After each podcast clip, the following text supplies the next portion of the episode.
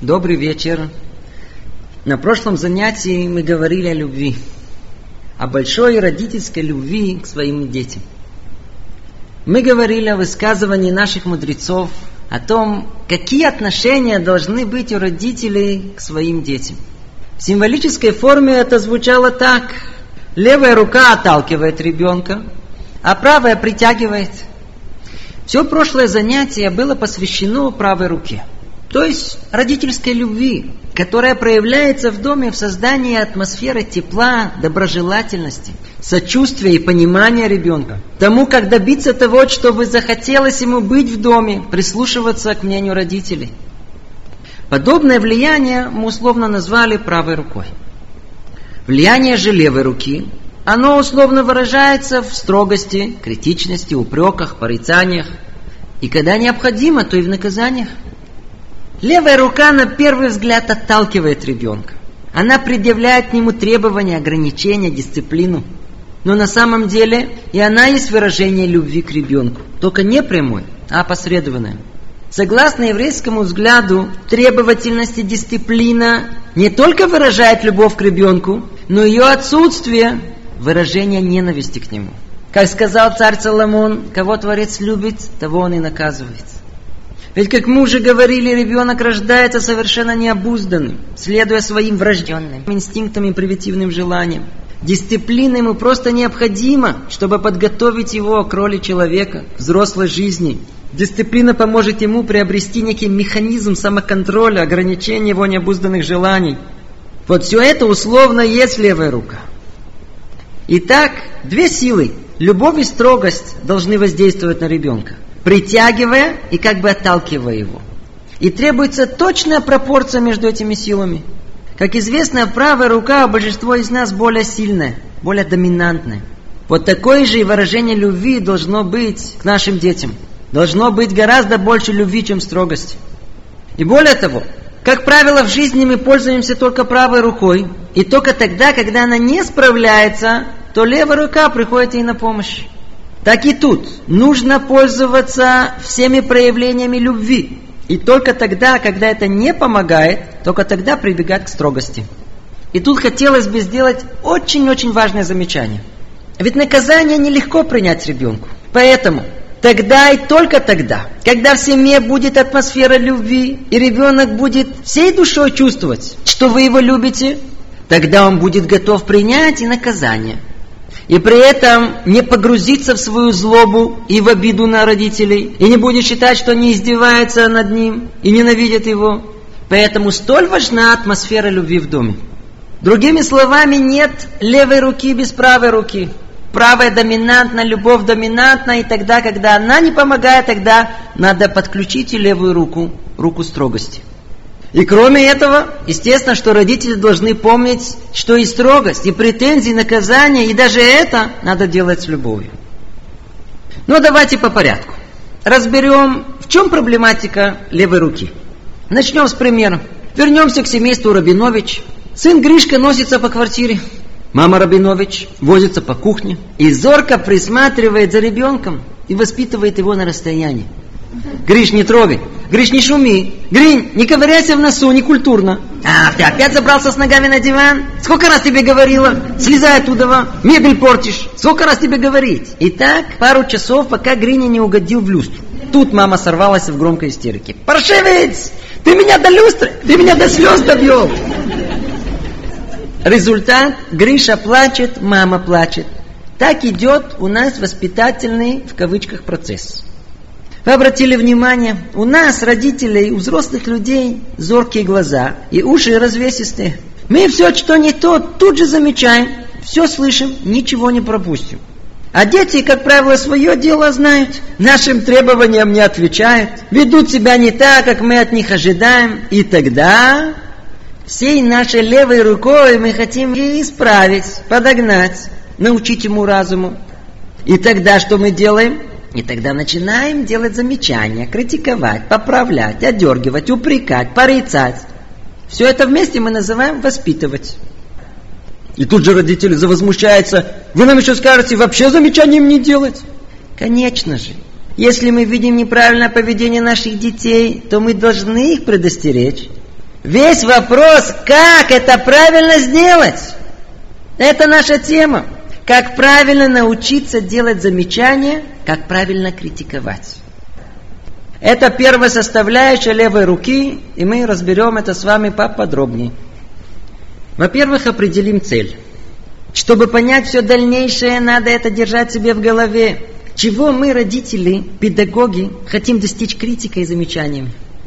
Наша цель – повлиять на ребенка таким образом, чтобы он почувствовал сожаление о своем поступке и пробудить в нем внутреннее желание этого не делать. Еще раз повторю это. Наша цель повлиять на ребенка таким образом, чтобы он почувствовал сожаление о своем поступке и пробудить в нем внутреннее желание этого снова не делать. И если эта цель не достигается, то наше критичное отношение к детям относится не к педагогике и воспитанию, а скорее к сложным психологическим процессам выражения родительского бессилия. Поэтому любую критику, любое замечание надо построить и сказать так, чтобы была достигнута эта цель. Или хотя бы мы должны быть внимательны к тому, если наши усилия со временем достигают каких-либо результатов, каких-либо целей. Итак, как добиться этих целей? Предостерегая и упрекая ребенка, родители должны довести до его сознания, что поступает так из любви к нему. А для того, чтобы у нас это получилось, мы должны остерегаться наших родительских ошибок. Ведь мы не всегда умеем делать замечания, упрекать, порицать. Для пользы дела назовем все родительские попытки исправить детей одним словом – критика. Так вот, есть критика созидательная, а есть разрушительная. Первая приносит пользу, вторая только все разрушает. А как знать, если наша критика разрушительна или нет? Это очень просто. Тогда, когда она приводит к обратному результату. Вот такую критику надо избегать. Итак, давайте выясним, чего нам, родителям, не надо делать. Первая наша ошибка – это в том колоссальном потоке критических замечаний, которые с самыми благими намерениями мы обрушиваем на наших детей. Иногда мы замечаем парадоксальную ситуацию. Родители, которые настолько старались воспитать своих детей, что получилось у них все наоборот. Мама иногда плачет. Ой, я так много времени тебе уделила, всю душу тебе отдала. А результат какой? Он меня вообще не слушает. А причина какая? Причина та же. Мама настолько хотела воспитать ребенка, что результат получился обратный. Чересчур много критики. Вот раньше дети росли во дворе, носились там целый день вместе с курами, с коровами. Никто им замечаний никаких не делал. Поэтому, когда они заходили в дом и слышали родительский голос, то это было хорошо слышно. Сейчас же дети заперты с родителями в лучшем случае в ста квадратных метрах, под одной крышей и с постоянным контролем. Проделайте эксперимент. Попробуйте себя записать на магнитофон. Средняя мама может сказать в течение дня до семидесяти-восьмидесяти замечаний своим детям. Слезь, встань, не так, не сяк, перестань, хватит. Кто тебя просил? Мама как заезженная пластинка. Та-та-та-та, та-та-та-та. Претензии, требования. Волна накатилась, волна откатилась. Как на берегу моря. Пока совсем маму перестают слушать. Она как репродуктор. Все время чего-то вещает. Ну, пусть ворчит. Ой, дорогие мамы, нельзя обесценивать себя и свои замечания. Когда много критики, она не достигает своей цели. А наоборот, достигает противоположного результата. Не только к ней не прислушиваются, но и со временем дети начинают воспринимать родительскую критику как самоцель. Дети не понимают наших благородных целей воспитания. Их мир черно-белый. И вполне возможно, что до семи-восьми лет они еще промолчат. А потом эволюция начнется. Через год, а если мама мне постоянно делает замечания, значит она против меня. А еще через год, так, всегда ты всем недовольна. А еще через год вы меня не любите, а еще через год вы меня ненавидите. Так же, как мы говорили о границах, что они должны быть минимальными, также критические замечания нужно довести до необходимого минимума. Не то, что нас лично раздражает, нужно исправлять у детей, а то, что необходимо с педагогических целей. Если с возрастом у него это и так пройдет, не надо бороться за это. Бороться надо только за то, что принесет ему вред, и когда он подрастет. Итак, стараться свести количество замечаний до минимума. Это первое. Второе. Не реагировать импульсивно, тут же. Это все разрушит. За исключением маленьких детей, которые все, что у нас есть, им сказать, надо это сделать тут же. У более взрослых детей, начиная с шести-семи лет, лучше отложить наши критические замечания на потом, до поры до времени. То есть до тех пор, пока ребенок больше всего будет расположен это услышать и принять. А с другой стороны, до тех пор, пока к родителям вернется хладнокровие, и он будет способен без гнева обдумать, как лучше отреагировать. Наш принцип такой. Не говори то, что не будет услышано или не будет правильно сказано. Повторим еще раз. Не говори то, что не будет услышано или не будет правильно сказано. Если вам не трудно, а ну вспомните ссору в доме или на работе, когда от вас что-то требовали или выражали вами неудовольствие. Хочу спросить, вам хотелось выслушать все претензии к вам до конца, со всеми подробностями, причинами, моралью? Скорее всего, нет. А что хотелось? Хотелось объяснить им э, более не менее, где они ошибаются. И сделать это просто и ясно. То есть мы не любим критики в наш адрес. Поэтому мы не слышим критику в наш адрес. А если это так, то и дети не хотят выслушивать нашу критику. Отсюда вывод. В момент, когда мы застаем ребенка за плохим деянием, нельзя начинать читать ему мораль. Он просто это не услышит. Это надо отложить до подходящего момента. Это не значит, что надо закрывать глаза на поступок ребенка. Нет. Иначе он воспримет молчание как согласие. Надо дать ему понять, что видели, и промолчать. А вечером или на завтра в спокойной атмосфере подозвать и приласкать. Миш, ты помнишь вчера? Ты сестричку головой об стол ударил. Ей очень больно было. Так нельзя поступать. И Миша расплачется, или, по крайней мере, пробудится в нем сожаление о содеянном. Когда страсти улеглись, мы способны слушать. Но не только детям требуется время, чтобы они могли услышать и воспринять. Время нужно и для родителей, чтобы остыть. Когда человек в гневе, он теряет рассудок. И даже просто нервы не способствуют глубине мысли. Когда родитель спокоен, он способен трезво оценить происшедшее и в нужной пропорции принять правильное решение. С еврейской точки зрения вообще нельзя реагировать в гневном состоянии. Единственное, что можно, чтобы лицо выглядело сердитым, но не сам родитель. Давайте приведем пример. Ну, в знакомой семье двое детей, Мишка и Гришка. Мишке семь, скажем, а Гришке пять. Гришка пришел с детского садика и принес свою поделку. Мишка, старший брат, взял и первым делом все порвал. Ну, что произойдет? Начинается плач, балаган, ссор. Мама слышит издалека эти вопли. Конечно же, она не в состоянии это выдержать, как львица врывается в комнату. Что произошло? Почему кричите? Эй, он порвал мою работу! Как? За что? Почему ты это сделал? Мама тут же начинает брать сторону слабого. А если бы твою поделку порвали? Это не я! Он первый начал! Ну и что, что он первый начал? Ты же большой! Ну и что, что я большой! Тут же начинается всем знакомый пинг-понг. Она ему, он ей. Она ему, он ей. Знакомая сцена. Родители с опытом хорошо знают, что никогда своих детей они ни в чем не убедят. Он всегда остается прав. Поэтому реагировать нужно по-другому. Первое, что нужно сделать, посмотреть. Так, жив-здоров, увечий нет? Барух Ашем, все нормально. Возьмите Гришеньку, обнимите, обласкайте, пожалейте. Умная мама ничего не скажет своему старшему сыну. Мишка уже и сам понимает, что чего-то тут не то наделал. А заодно и мама ему ничего не выговаривает. У него уже внутри так все начинает крутиться. Хоть бы мама что-нибудь сказала, легче стало бы. Но мама выждала еще пару часов, пока все успокоилось. Умная мама позвала своего сынишку. Миш, иди сюда, сядь около меня. Села с ним, взяла его руку, стала гладить, смотрит на него. Миш, наверное, ты сегодня поступил не очень хорошо.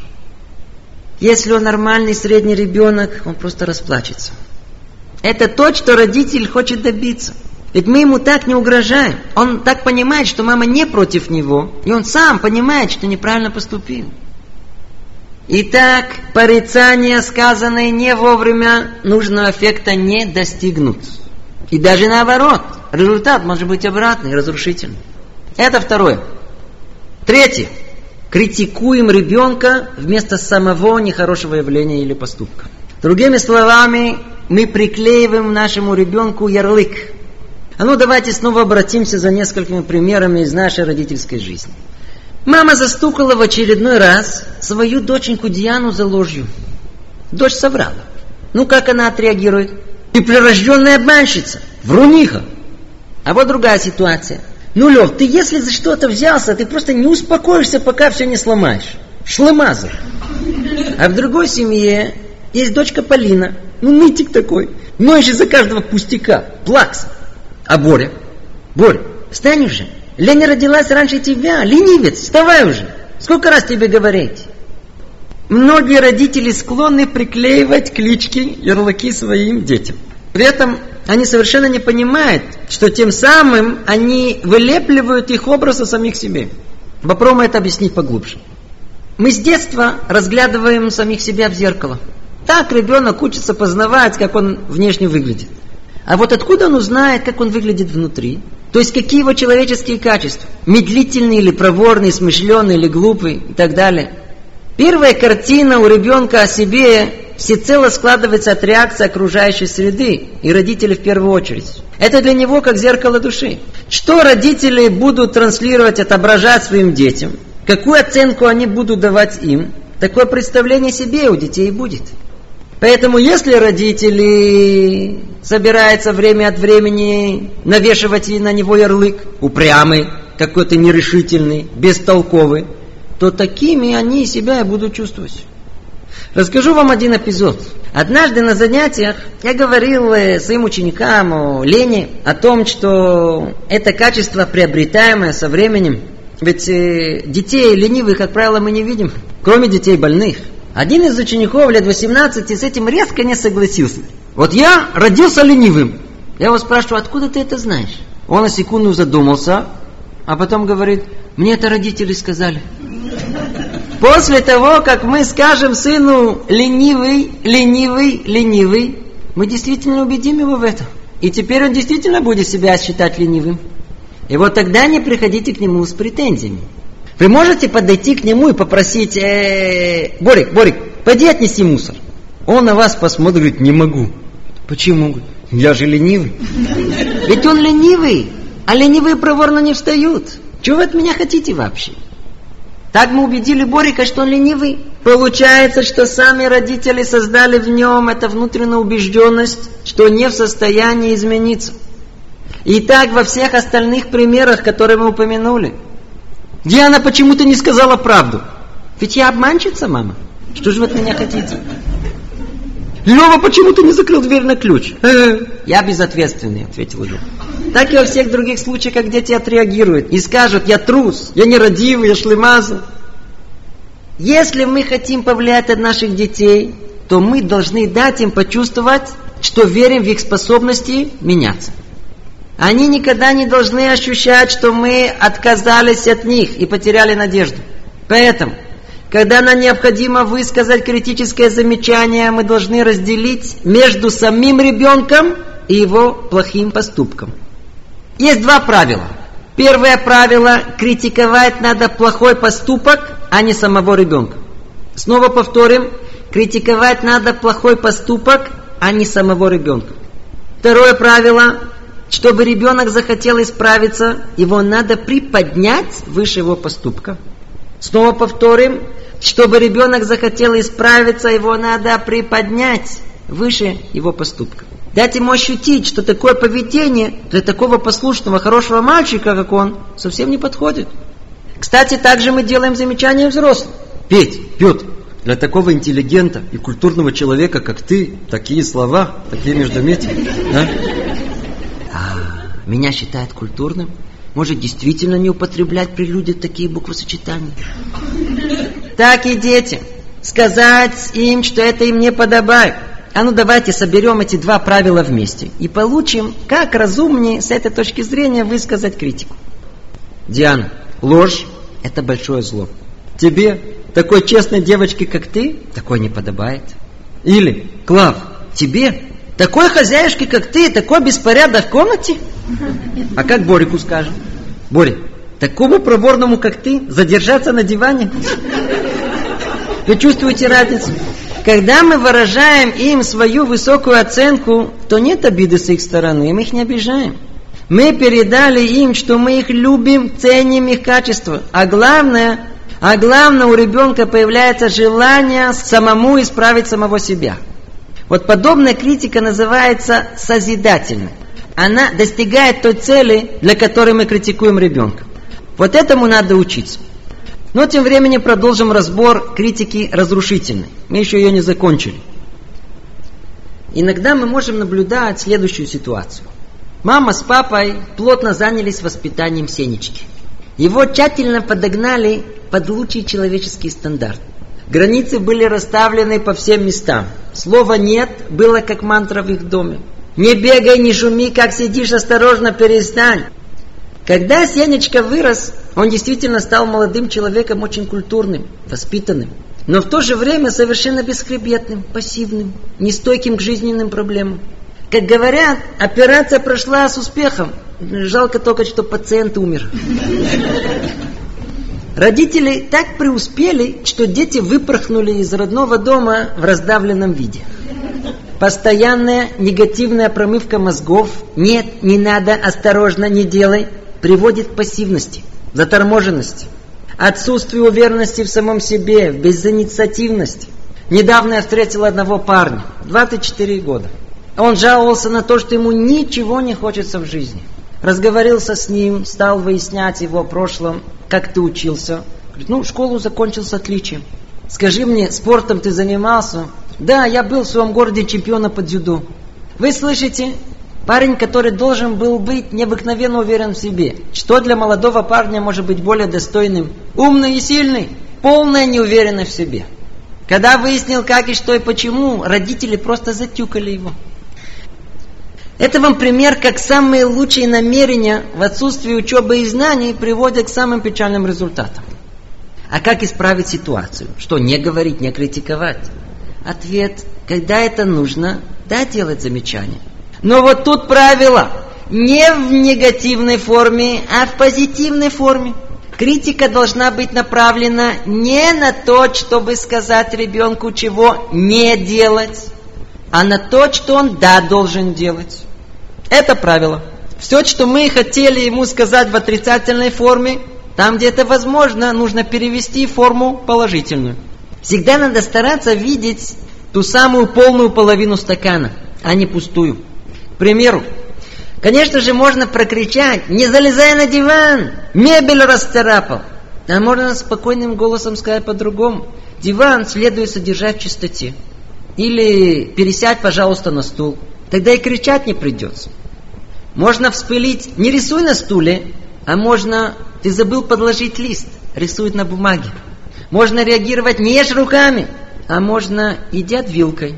Можно: «Не кричи», а можно: «Скажи тихо, и тебя услышат».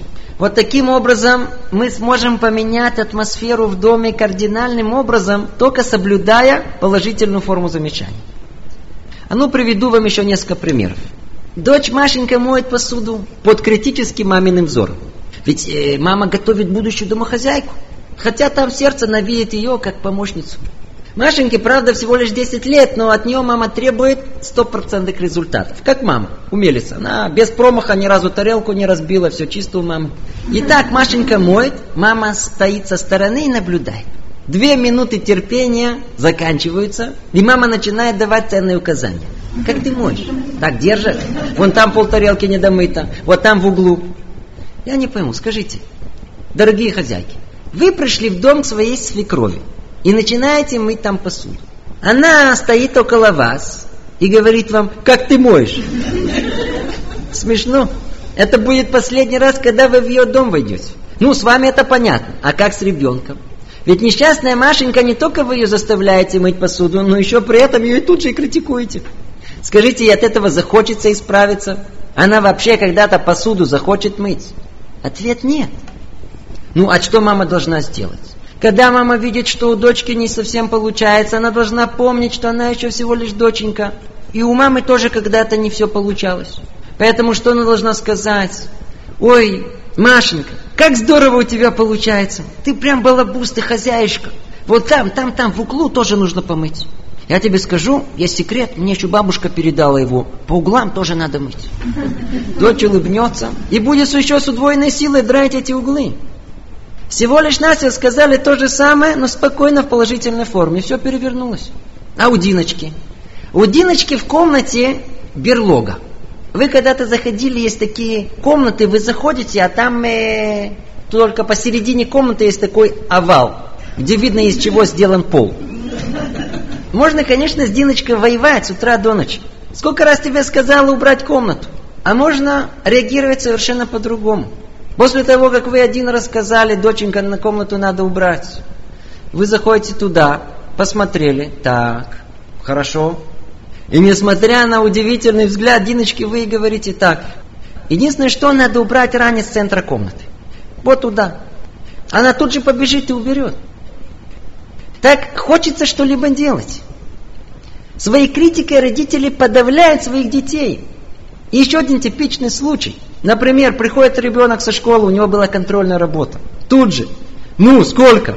восемьдесят. А почему не сто? Что за реакция, почему не сто? Как будто мама и папа в своей жизни только одни сто баллов получали. Одни пятерки.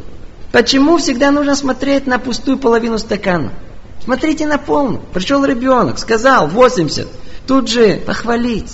Как здорово, как и рада. Я вижу, что ты старался. Ребенок так расцветет.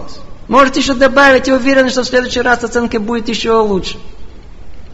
Или папа просматривает домашнее задание Юрика. О, это невозможно прочесть, кричит папа. Дорогой папа, можно сказать по-другому. Ой, как здорово ты пишешь. Только вот тут надо поправить букву А. А тут надо поправить букву Б. И так далее. То есть первое восклицание должно быть как здорово, как хорошо. А потом уже чуть-чуть маленькое что подправить. И вообще хорошо было бы, если мы могли бы обращаться к детям не только в позитивной форме, но всегда начать фразу в пользу ребенка. Я знаю, ты тогда спешил, и поэтому... Я уверена, что ты не имела в виду. Я знаю, что тебе было трудно. Так ребенок более склонен принимать наши замечания. А ну объясним это поглубже. Проблема в том, что первая реакция на замечание – самозащита. Нет, не я, не так. А почему только я? Первая реакция – отбиться. А еще лучше перейти в нападение. А ну скажите, почему такая реакция? Ребенок, как правило, вертится с ощущением презумпции невиновности. О большинстве своих поступков он не подозревает, что они плохи. А все остальные подсознательно не замечают. И вдруг, ни с того ни с сего, слышится обвинение в его адрес. Это вызывает в нем неприятное чувство, что он в чем-то виноват. Поэтому тут же хочется отбиться от этих несправедливых нападок защитной реакции. Как же нам поступать? Во-первых, не загонять ребенка в угол. Не доказывать, что он не прав. А делать все, чтобы нейтрализовать эту первую защитную реакцию. Как то начало фразы должно быть за ребенка, а не против него. Или просто описать, что произошло, что мама видит. В идеале можно развить в ребенке способность признать ошибку и выразить сожаление о ней. К примеру, мама обращается к Кирочке. Мы же договорились, что ты уберешь свою комнату. Тут книги наброшены, там бумаги разбросаны. Ирочка тут же парирует. Там только две бумажки и книг немного. Вот тут мама должна очень мягко сказать. Ирочка, тебе не нужно защищаться. Просто скажи, извиняюсь, в следующий раз будет убрано лучше. Так постепенно можно приучить ребенка не прибегать моментально к защитной реакции. Это очень-очень действенное и очень важное средство. И родители должны взять его на свое вооружение. Приведу еще очень интересный пример из нашей жизни. Порой бывает, что мы не в состоянии выдержать детские слезы. Или еще какое-то поведение, которое мы совершенно не в состоянии его изменить. И тогда какая наша реакция? Как только мы видим слезы ребенка, мы просто взрываемся, плакса, сколько можно плакать, прекрати это. Миллион раз просил, не дотрагивайся до этого. Мы можем так кричать и только привести к обратному результату. А когда должно быть? Снова тот же принцип.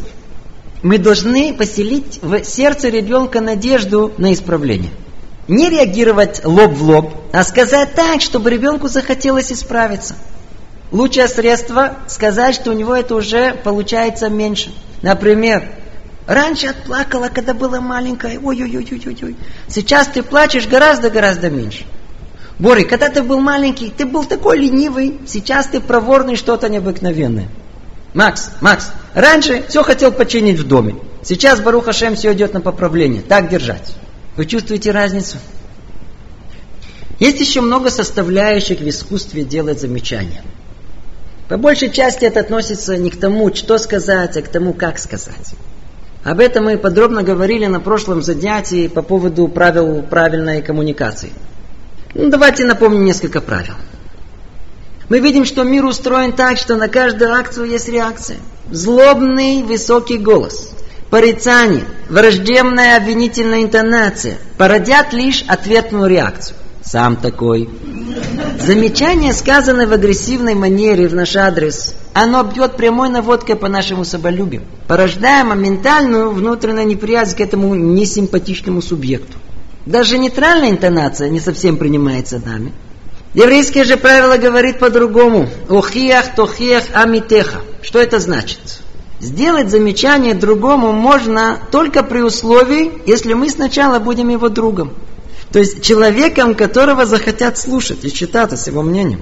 Человеком, который по-настоящему сочувствует и хочет истинного добра, а главное критикует не для того, чтобы возвыситься, а для того, чтобы по-дружески поддержать, подсказать.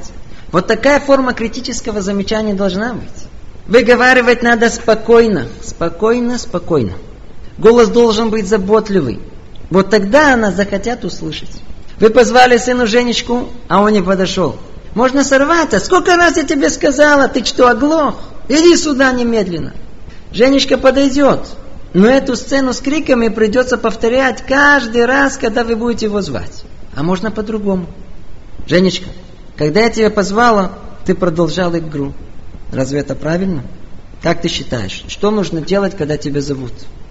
Подобное мамино замечание пробудит в нем чувство сожаления и постепенно пробудит в нем желание выполнить мамину просьбу. И не только тон и интонация, но и выражение лица. Разгневанный взгляд, поджатые губы и даже просто глубокие вздохи. Все это негативно влияет на возможность принятия наших замечаний. Дети прекрасные психологи разбираются во всех тонкостях нашего состояния. Наши мудрецы говорят так, и маем по ним аль по ним. Как зеркало, так и сердце наше. Если мы сердиты, гнев в ответ получим. Мы улыбаемся, в ответ улыбку получим. Поэтому и выражение лица, и язык тела нашего должен выражать заботу, любовь и сочувствие.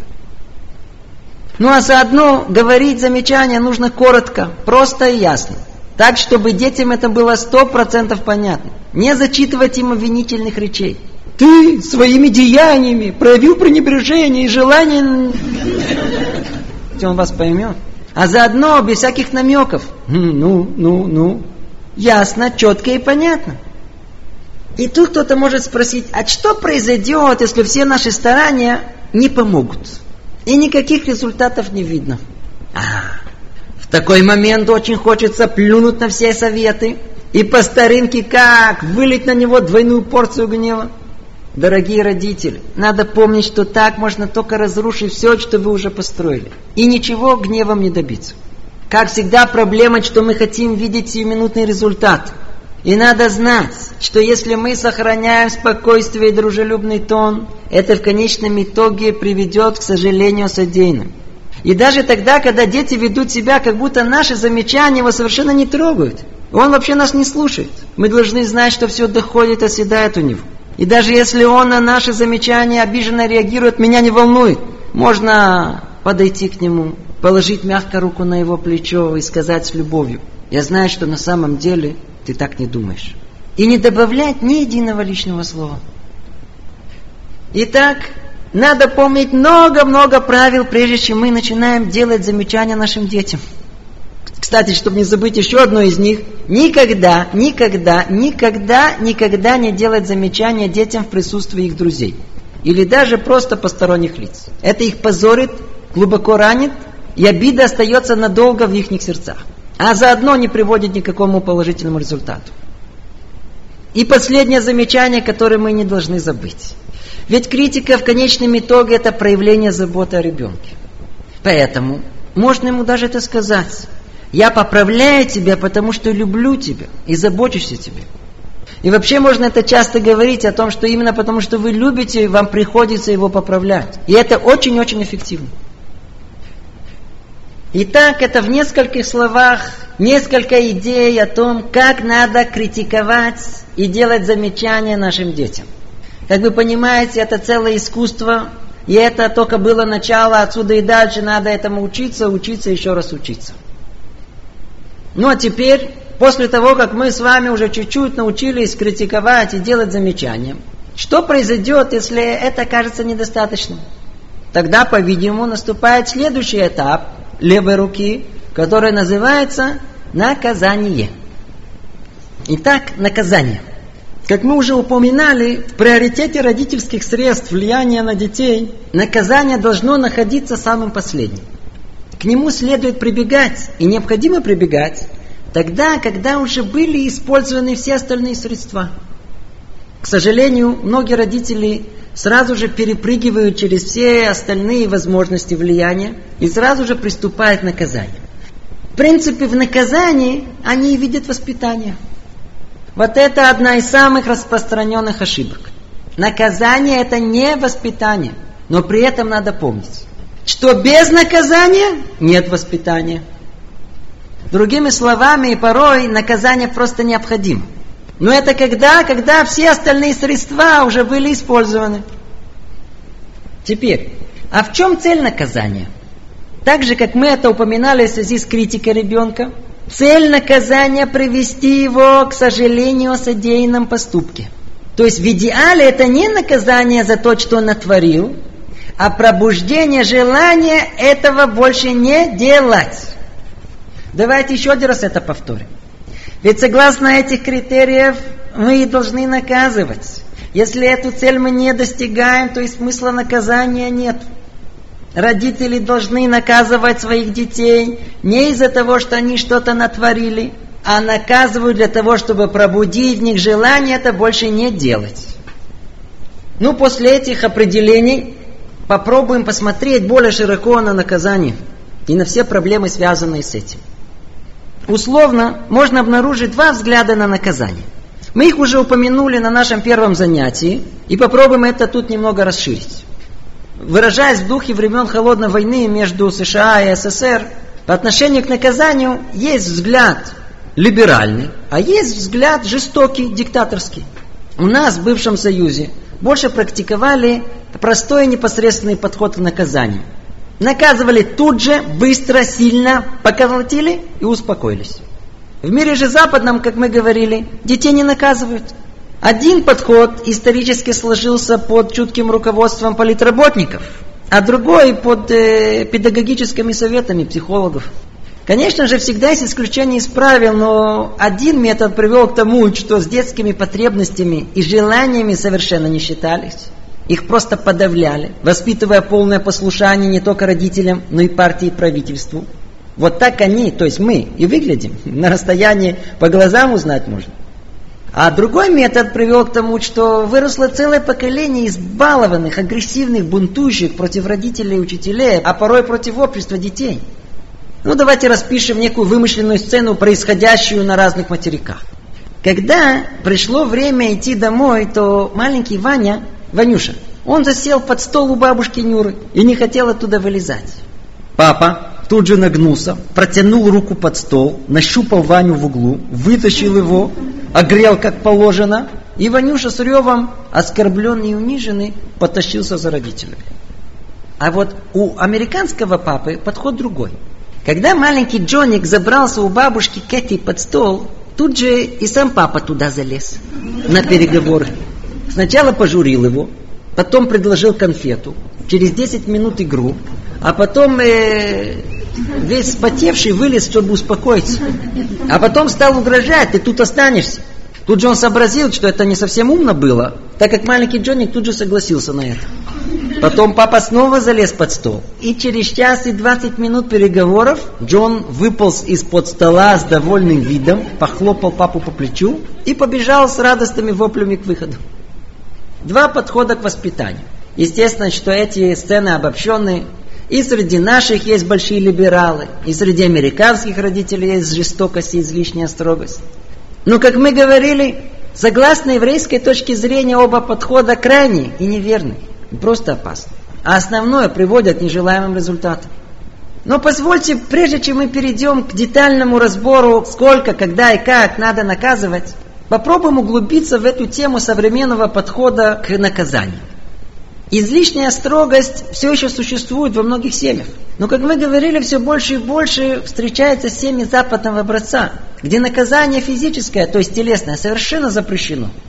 К сожалению, нам необходимо чуть понять поглубже и разобраться, почему в западном мире, включая нас, запрещают физические наказания. О корнях этого явления мы уже начали говорить на первом занятии. Теперь только чуть расширим это. Корни этой идеологии идут из Соединенных Штатов Америки. Наиболее яркий и влиятельный представитель этого безнасильного подхода был знаменитый американский психолог доктор Бенджамин Спок. Он написал книгу, которая быстро стала бестселлером, и про которую впоследствии, уже через много лет, говорили, что это та книга, которая разрушила Америку, которая разрушила целое поколение, а может и поколение. Что проповедовал доктор Спок? Между самых разных прочих полезных советов он очень толково и захватывающе призывал не наказывать детей. Почему? У детей есть свои личные права. Родители не вправе говорить своим детям, что им делать и как им делать. Интересно, что последователи доктора Спока в семидесятых годах довели эту тезу до своей вершины. Они утверждали, что дети не только существа со своими правами, но родители и другие взрослые вообще не имеют права вмешиваться в их решение. Дети самостоятельные и могут сами решать, что им делать. Нельзя указывать ребенку, вопреки его желанию. Ну, со временем. И эта вершина оказалась покоренной. И в Швеции в семьдесят девятом году принимается закон, запрещающий родителям бить своих детей. Но в своей наиболее проблематичной, абсурдной форме это находится в Израиле. Тут недавно приняли уголовный закон, запрещающий родителям поднимать руку на свое чадо. С момента принятия этого закона тут же во всех школах и детских садах была проведена разъяснительная работа. И было доведено до детского сведения, что папе и маме запрещено поднимать руку на них. Я уже встречался неоднократно на занятиях с родителями, которые как только начинаем говорить на эту тему, они... О чем вы говорите? Какое наказание? Мне ребенку пип сказать нельзя. Сидел однажды папа таких огромных размеров и поделился в сердцах своими переживаниями. Да вы что? Недавно мой шестилетний сын попросил мороженое и говорит: дай, а то сейчас позвоню в полицию. Не смешно. Директива была спущена до пяти-семилетних детей и быстро начала эволюционировать. Вначале стучали на родителей после того, как получали подзатыльник. Но быстро сообразили, что это можно делать до того, как. Когда папа поднял руку на своего карапуза, он сказал: «Рега, я сейчас позвоню в полицию». Тогда папа задумался. А после того, как ребенок хорошо усвоил, что папа не может его наказать, не может его бить, а то пойдет в тюрьму, настал следующий этап, который другими словами, как простой шантаж, нельзя назвать. Или ты мне дашь сейчас, или я позвоню в полицию, что ты меня побил. М, кому поверят, тебе или мне? Абсурд, но это действительно то, что есть. Это слышится так нелогично, что напрашивается вопрос: а кто до такого абсурда додумался? Кто те глупцы? Если проверим, то обнаружим, что никаких глупцов нет. Есть, может быть, люди недальновидные, но люди очень разумные, с высоким ай кью. И на то свои причины были. В мире нет стопроцентного абсурда. Одна из причин, что родители прошлых поколений потеряли тонкую границу между наказанием и избиением. И когда пришли по разным причинам после них более слабые родители, то они хотели также властвовать над своим ребенком, как и их родители. Но быстро убедились, что это не так просто. В гневе они бросались на своего ребенка и всеми средствами пытались его подчинить, дубасили его, били. Но когда они остывали, то замечали, что избили его по причинам несущественным, мелочным или просто из-за плохого настроения. И тогда в ужасе они бросались в другую крайность. Все, ребенка больше рукой не тронул. А когда они еще и прочли доктора Спока, то тут же приходили к окончательному выводу: да, я ребенка трогать не буду даже. Ай-яй-яй, но уже сейчас все больше и больше психологов осознает свои ошибки и утверждает, что при определенных обстоятельствах ребенку необходимо получить физическое наказание. Да, ребенка можно бить. И это надо чуть объяснить. Когда ребенок не получает наказания после того, как он что-то существенно натворил, у него есть подспудное ощущение, что он перешел какую-то границу. И парадоксально, он ждет за это наказание. Наказание, которое выведет его из этого состояния напряженности. А если наказание не приходит, то он находится в этом состоянии напряжения, что сейчас что-то, что-то произойдет. Он подсознательно ожидает, что его должны сейчас наказать, а наказание не приходит. И тогда он пытается расширить границы своей дозволенности. Он еще пытается что-то делать, снова ждет, снова находится в напряжении. Психологи утверждают, что ребенок, который не получает наказания, становится невротичным. В любой группе детей всегда их видно. Они орут, бесятся, очень агрессивны, а порой и очень-очень жестоки. Есть один известный смехотворный пример, когда спросили одного знаменитого американского психолога: «А на самом ли деле вы никогда не били своих детей?» На что он ответил: «Клянусь вам, я никогда не поднимал руки на своих детей, кроме в целях самообороны». Нет большего и точного примера, чтобы объяснить, что происходит. Да, ребенку порой необходимо наказание. Приведу вам только один последний случай. Этот случай произошел еще лет тридцать пять назад в Афуле, когда еще разрешали пользование гипноза в исследовательских целях. Речь шла о ребенке, который ранил себя ножом. Поскольку случай был совершенно неординарный, то при расследовании применили гипноз. Без него наверняка ничего бы не выяснили. Ребенку было семь лет. А когда ему было четыре с половиной года, то он взял вилку и воткнул в маму. Не сильно, но была кровь. И наказание не последовало. И вот, два с половиной года он находился в жутком ощущении, что натворил что-то колоссально плохое. И душа его нечиста, и он просто не мог это выдержать. Его состояние гипноза, его спросили, почему он себя ранил. На что он ответил: он хотел заколоть того, кто ранил маму. Иногда, когда мы что-то натворим и находимся в таком нервном напряжении, мы хотим, чтобы что-то разрядило это. Мы хотим, чтобы был кто-то необыкновенно устойчивый около нас, который мог бы нас удержать, чтобы встряхнул нас.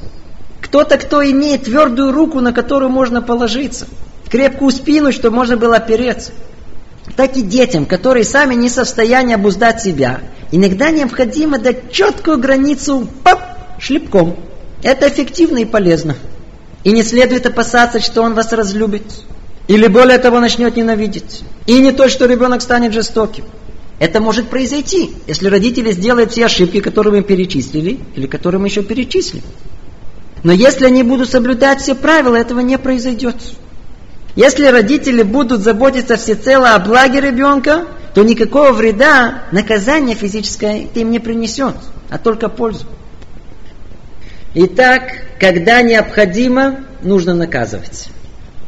Как правило, когда мы говорим о наказании, то автоматически имеем в виду наказание телесное.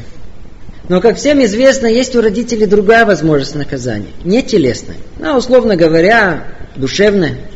Когда мы насильно ограничиваем детское желание, связывая это с его проступком, это и есть душевное наказание.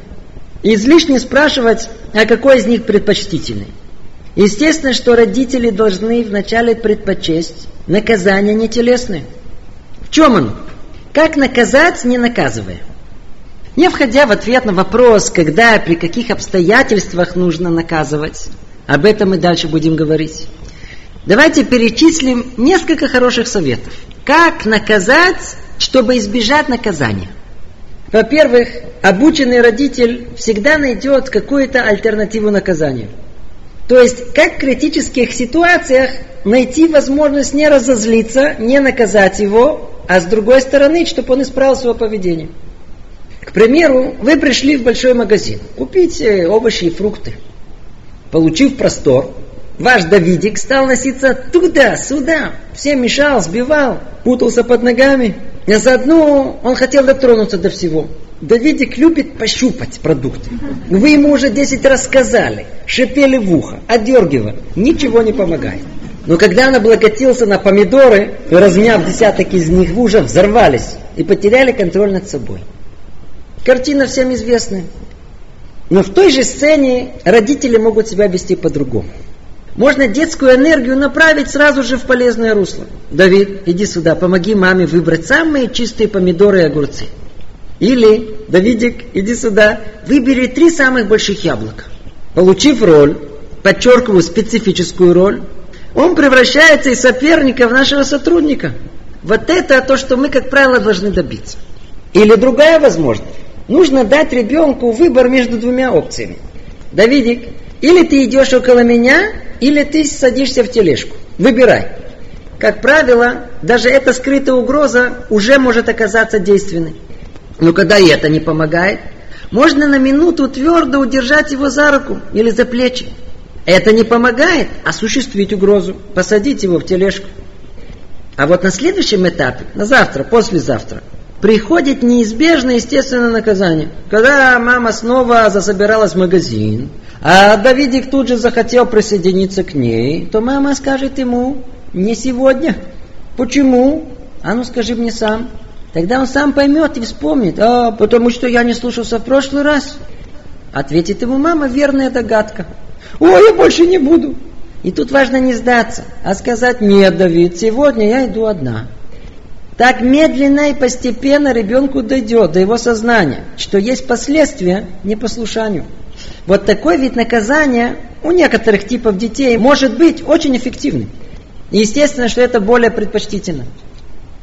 Теперь, есть и другие виды наказаний. Например, лишение детей каких-либо привилегий или удовольствий. К примеру, если Левик пошел спать позже, чем вы с ним договорились, то можно лишить его на завтра катания на велосипеде. Или сказать Леночке: «Знаешь, я хотела тебя завтра взять в зоопарк, но, к сожалению, это не могу сделать». Или большое наказание, когда мы их не берем на свадьбу, или в какую-то поездку, или берем их к друзьям. Главное, чтобы они четко знали, за что они получили наказание. Или другой вид наказания. Ребенка можно отослать в другую комнату. Естественно, что вначале нужно предупредить, чем это баловство может закончиться. «Гриша, пойди, пожалуйста, в свою комнату, и когда ты успокоишься, то приходи». А если потребуется, его можно отвести за руку. Что еще можно сделать, это поставить будильник на полчаса, на час. Как прозвенит, можешь выйти. Или можно пригрозить по-другому. Или ты идешь в свою комнату, или ты не получаешь на ужин десерт. Бабушке Наполеон остался, который нас пекла на субботу. В идеале, лучшее наказание, которое может быть, это перестать улыбаться, перестать быть милым и хвалить. И даже проблема, что такой вид наказания эффективен только тогда, когда, как правило, родители часто улыбаются своим детям, чувствуют их постоянную поддержку и похвалу, иначе не увидят никакой разницы. Ну, теперь мы подошли к очень непростой и очень деликатной, а для многих очень актуальной теме телесного наказания. Как ни странно, но с еврейской точки зрения, для того, чтобы наказать физически, родители должны обладать качествами, противоположными тому, что у нас, как правило, имеется. Чтобы наказать, нужно проявить хладнокровие, рассудительность, тонкую оценку ситуации, четкое понимание, уверенность, что действительно следует поднять руку на своего ребенка. И если родители не приучат себя к этому и не начнут разбираться во всех тонкостях, когда, как и за что, то физическое наказание может вылиться в месть или побиение. И парадоксально может привести к обратному результату. И как-то опасаются психологи, что вместо сожаления о плохом поведении и мыслях, как исправиться в будущем, наказанный, то есть побиенный ребенок, начнет в своем воображении рисовать картины возмездия этим несправедливым и жестоким родителям. Так проблема только породит проблему. Другими словами, когда мы неправильно приложимся к нашим детям, то мы тем самым сами, сами, сами уводим их от цели наказания, от внутреннего процесса осознания своего поведения и желания его изменить. А отсюда, что неконтролируемое наказание приведет к обратному результату. Все это сказано родителям, которые видят в шлепке и ударе воспитание. Это сказано родителям, которые быстры на расправу и обладают слабыми нервами. Но есть другие родители, у которых нет внутренней зрелости поднять руку на ребенка, когда это надо. Они не в состоянии остановить его, когда он сам с этим не справляется. Такие родители не в состоянии дать ему твердую границу, которая необходима ему порой, чтобы вернуть его в русло желаемого поведения. Итак, маленький итог. Родители должны знать, что с одной стороны им нельзя при первом неповиновении ребенка, как у нас мило говорят, их дубасить и калашматить. Это просто преступно. Но с другой стороны, когда это необходимо, родители обязаны, подчеркиваю, обязаны поднять руку на своего ребенка, рассматривая подобное наказание как горькое лекарство, к сожалению, единственное, которое может излечить неправильное поведение ребенка. И если он это не делает, то это преступно. То есть наказать ребенка – вещь опасная. Перестарался – преступник, не достарался – тоже преступник. Итак, надо разобраться, как и при каких условиях мама Рабинович может поколотить своего гриню. Ну, где эти правила? Как всегда, мы их найдем в Торе. Папа и мама Рабинович должны знать, что по еврейским законам изначально в идеале ребенка, то есть гриню, бить запрещено. Но при определенных обстоятельствах не только можно, но и нужно. То есть, слово повторим. Мама и папа Рабинович должны знать, что по еврейским законам изначально, в идеале, ребенка, то есть гриню, бить запрещено. Но при определенных обстоятельствах не только можно, но и нужно. Когда нужно, бить можно только в педагогических целях. Осталось теперь только выяснить, что за педагогические цели, когда, за что, при каких условиях, куда, сколько, где. Давайте постепенно разберем все составляющие. Первое – это за что. То есть, какое поведение обязывает родителей взвесить применение физического наказания. И тут надо разделить на детей маленьких и на детей более взрослых. У маленького ребенка, если мы видим, что он настолько завелся и взбесился, что совершенно потерял контроль над собой, то ли сам себя загнал в тупик своим упорством и не знает, как оттуда выйти, вот тогда шлепок поможет вывести его из этого состояния. Это очень эффективно. У более взрослых детей с четырех-пяти лет. За нечто запрещенное, важное и существенное для его будущей воспитанности. Как то наглость, сквернословие, неуважение к бабушке и дедушке. Наказываем, чтобы предостеречь ребенка от плохого поведения в будущем. Но это можно делать только при нескольких условиях. Давайте перечислим и запомним эти условия. Во-первых, ребенок обязан быть предупрежден, четко и ясно, чтобы ему было стопроцентно понятно, что ему нельзя делать, и что за это его ждет наказание.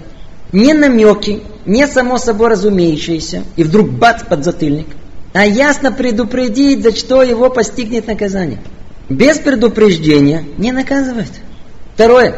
Можно наказывать тогда, когда проступок этот он сделал специально. То есть Гришка знает, что это ему нельзя делать, и тем не менее он вызывающим образом, давка, специально это делает. За это да, можно наказать. А вот за то, что сделано непреднамеренно, за это никогда не бить. Третье правило. Очень-очень-очень важно. Наказание должно быть справедливым. Не с точки зрения родителей, а сам Гриня должен почувствовать, что получил по заслугам и по справедливости. У детей сильно развито это чувство. Если они ощущают, что были наказаны несправедливо, то не только мысли о мщении посетят его, закройся, убегу из дома, но и неприязнь, и даже ненависть к родителям может появиться в его сердце. А если он чувствует, что наказание справедливо, он его примет, он согласится с ним. А самое главное, он достигнет своей цели, и осадка на родителей никаких не останется. Но это еще не все. Четвертое условие. Наказание должно быть за запрет, а не за повеление.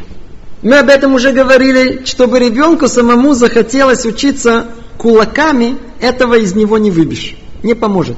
А заодно и мусор, чтобы выбросил, тоже бить нельзя. Итак, наказать ребенка можно за то, что нельзя делать. Пятое условие. Нельзя наказывать, когда родители в гневе. Разгневанный человек теряет рассудок и не в состоянии контролировать себя и свои поступки. Этот путь подобен человеку, который пытается починить тонкий прибор. К сожалению, это у него не получается. И тогда он в гневе разбивает его, теряя последнюю надежду исправить этот прибор когда-то. Но с другой стороны, наказание должно быть с рассерженным видом. без улыбок, без иронии, без сарказма. Иначе дети не понимают, что их наказывают. Нельзя поднять руку на ребенка, улыбаясь, ведь для него это будет как самое большое издевательство. Должна быть разгневанность лица, но не разгневанность сердца. На лицо надо надеть угрожающую маску. И последнее, шестое условие. Наказание должно быть только в педагогических целях и ни в каких других. Как то месть или просто довел до красного коленя. К примеру, Гришка решил не реагировать на замечания родителей и делает вид, что он их в упор не видит и не слышит. Это может взбесить папу Рабиновича и привести его к инстинктивному желанию показать Григорию, что он тут, прямо перед ним. Не надо мстить. Можно понять родителей, это действительно сильно бьет их по родительскому эго.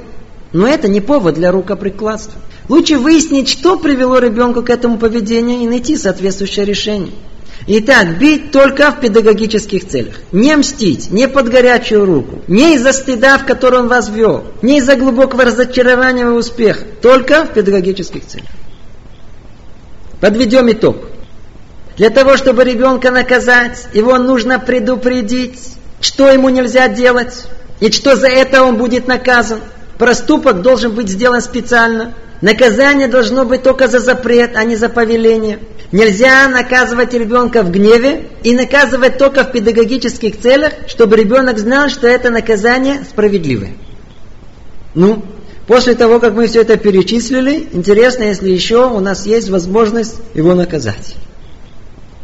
Но давайте представим, что все эти условия, да, соблюдены. И тогда это породит сразу же следующую группу вопросов. Кого, когда, где, как, сколько, куда? Все эти вопросы давайте разберем. Первый вопрос – кого? Странный вопрос. Детей, естественно.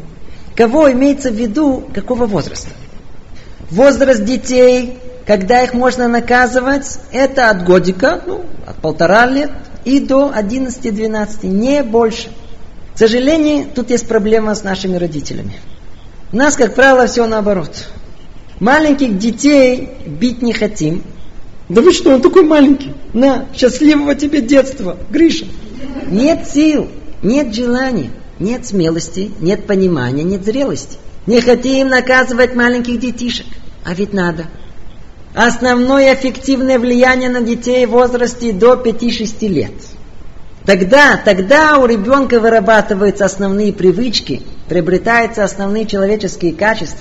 Этот возраст самый важный.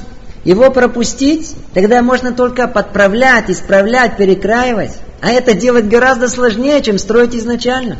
И у того, у кого будет зрелость поднять руку на ребенка в два года, тому вполне возможно не придется вообще поднимать руку в дальнейшем. В идеале мы бьем своего ребенка один-два раза, когда они маленькие, и все. То есть, когда Гриня был маленький и закатывал сцены, и солировал, вот тогда надо было их дубасить. Ну что, именно тогда родителям Рабиновичам этого не хотелось. Жалели, руки не поднимались. А вот когда Гриня подрос и самостоятельность начал проявлять, и стал доводить маму до белого коленя, а папу до красного, вот тогда им очень возжелалось его поколотить. Но, увы, уже немного поздно. А после одиннадцати-двенадцати лет полный запрет на телесные наказания. Кроме вреда он ничего не принесет. Ой, все у нас, то есть у Рабиновичей, все наоборот. Когда надо, не наказываем. Когда не надо, хотим наверстать упущенное. А как должно быть? Наказывать и быть строгим, когда дети маленькие. Во многом в этом родительский успех. Теперь следующий вопрос. Когда? Несколько составляющих. Как мы уже говорили, крайне редко. И только в исключительных обстоятельствах. Если наказание будет частое, то оно потеряет свой эффект. А заодно будет восприниматься как самоцель. Родители меня ненавидят, поэтому они меня бьют. Чем реже наказываем, тем это эффективнее. Чем реже, тем эффективнее. Второе. Когда мы видим некое очень плохое поведение, его надо пресечь в первый же раз, чтобы он не успел привыкнуть к нему. Третье, очень-очень важное правило, не объявлять о наказаниях, а потом откладывать его. Родители должны или сразу наказывать, или не обращать внимания. Гриша, нехороший мальчик, ты у меня сейчас получит. И папа Рабинович погнался за ним. Но тут стук в дверь. Сосед. Ефимыч, закурить есть? Тут же папа побежал в другую комнату, стал искать сигареты. Пока нашел, пока дал, пока поговорил. Гриня вообще забыл, что он там натворил. Заодно успокоился. И вдруг появляется внезапно папа. А, ты здесь! Вот я тебя сейчас. Весь эффект наказания потерян. Если надо, то наказывать сразу. Пока память свежа. И не держать ребенка в страхе, это действительно принесет ему вред. А заодно нельзя заниматься пустыми угрозами и кричать время от времени «Гриня, побью!» Не надо, это лишнее. Если уж пообещали, то стойте за своими словами. Теперь следующий вопрос. Где? Где наказывать? Точнее, где не наказывать? Никогда не следует делать это публично при людях, и тем более, и тем более, и тем более при друзьях или подругах. Не позорить их. Это необыкновенно их ранит. И они вам этого не забудут. А главное, цель наказания, то есть сожаление о поступке, мы не достигнем. А наоборот, еще более суглубим. Это где? Теперь, как? Заметьте, критически важный момент, как наказывать. Дать по уху? Как мы это будем делать? Подзатыльник? Залепить ему оплеуху? А ну скажите, в чем цель физического наказания? Сделать больно? С какой силой надо ударить? Разозлил слегка – шлепок. Разозлил как положено – со всего маху. А? Ответ. Цель удара в том, чтобы вывести его из состояния глупости и дурости, в которой он находится. Цель – встряхнуть его так, чтобы вспомнил, какое предупреждение получал, и привести его к сожалению о поступке. Другими словами, наша цель не сделать ему больно. А заодно и удар не должен зависеть от самого проступка. В принципе, требуется тонкое умение, даже мастерство, чтобы ударить. Чтобы рассчитать силу удара. Ведь если ударим и сделаем ему больно, мы преступники. За это придется давать нам отчет в том мире. Это перейти тонкую границу наказания и избиения. Нельзя ударить так сильно, чтобы причинить ему настоящую боль. Но с другой стороны, ударить слабо не только пользы не принесет, но еще и вред может принести. Однажды ко мне подошла молодая мама с жалобой. Ой, вы знаете, я не знаю, что делать. А что такое? Меня сын бьет. Да, сколько ему лет? Два годика. Ну, скажите, как мамаша дошла до того, что его двухлетний карапуз избивает? А? Скажу вам. Все началось с того, что ее сынишка однажды, расшалившись, рассердил маму. И она ему хлоп по руке. Ну, как мама, нежно так. Но карапуз не разгадал мамины серьезные намерения. И посчитал, что мама с ним просто затеяла новую игру с хлопками. И он ей хлоп по ее руке. А она ему мягко хлоп назад. А он ей. Так все и началось. Со временем, когда мама снова затеяла эту игру, то сынишка уже знал, что ему надо делать. А когда игра повторилась несколько раз, уже тяжело было его от этого отлучить. Где была мамина ошибка? Первый раз, когда осмелилась поднять руку, сделала это слабо. Она сразу же обесценила свое сильное средство влияния. Ой, мамы, мамы, детей надо наказывать. Редко, но если уже решились, то соберите все свои силы и дайте ему почувствовать ваши серьезные намерения. И не бойтесь того, что он заплачет или обидится на вас. Он заплачет от неожиданности и сиюминутной обиды. Лучше это просто игнорировать. Итак, надо рассчитать силу удара. Не перестараться, не чересчур сильно, но с другой стороны, не чересчур слабо. А отсюда и следующий вопрос. Сколько? Сколько раз? Сколько раз мы должны его шлепнуть? Для поставленных выше целей один, два, три раза достаточно. Все, что добавим, будет излишне. Теперь, последний вопрос. Куда? Ответ. Можно целиться только в два места. Первое по руке. Второе специально сотворенное для этого место. Или туда, или туда. И никогда по лицу. Лицо человека это как лика Творца. Нельзя бить по лицу. Это необыкновенно оскорбляет его, унижает его и запоминается надолго. Итак, если все эти правила мы будем соблюдать, то тогда и только тогда мы имеем право физически наказать наших детей. Но это еще не все.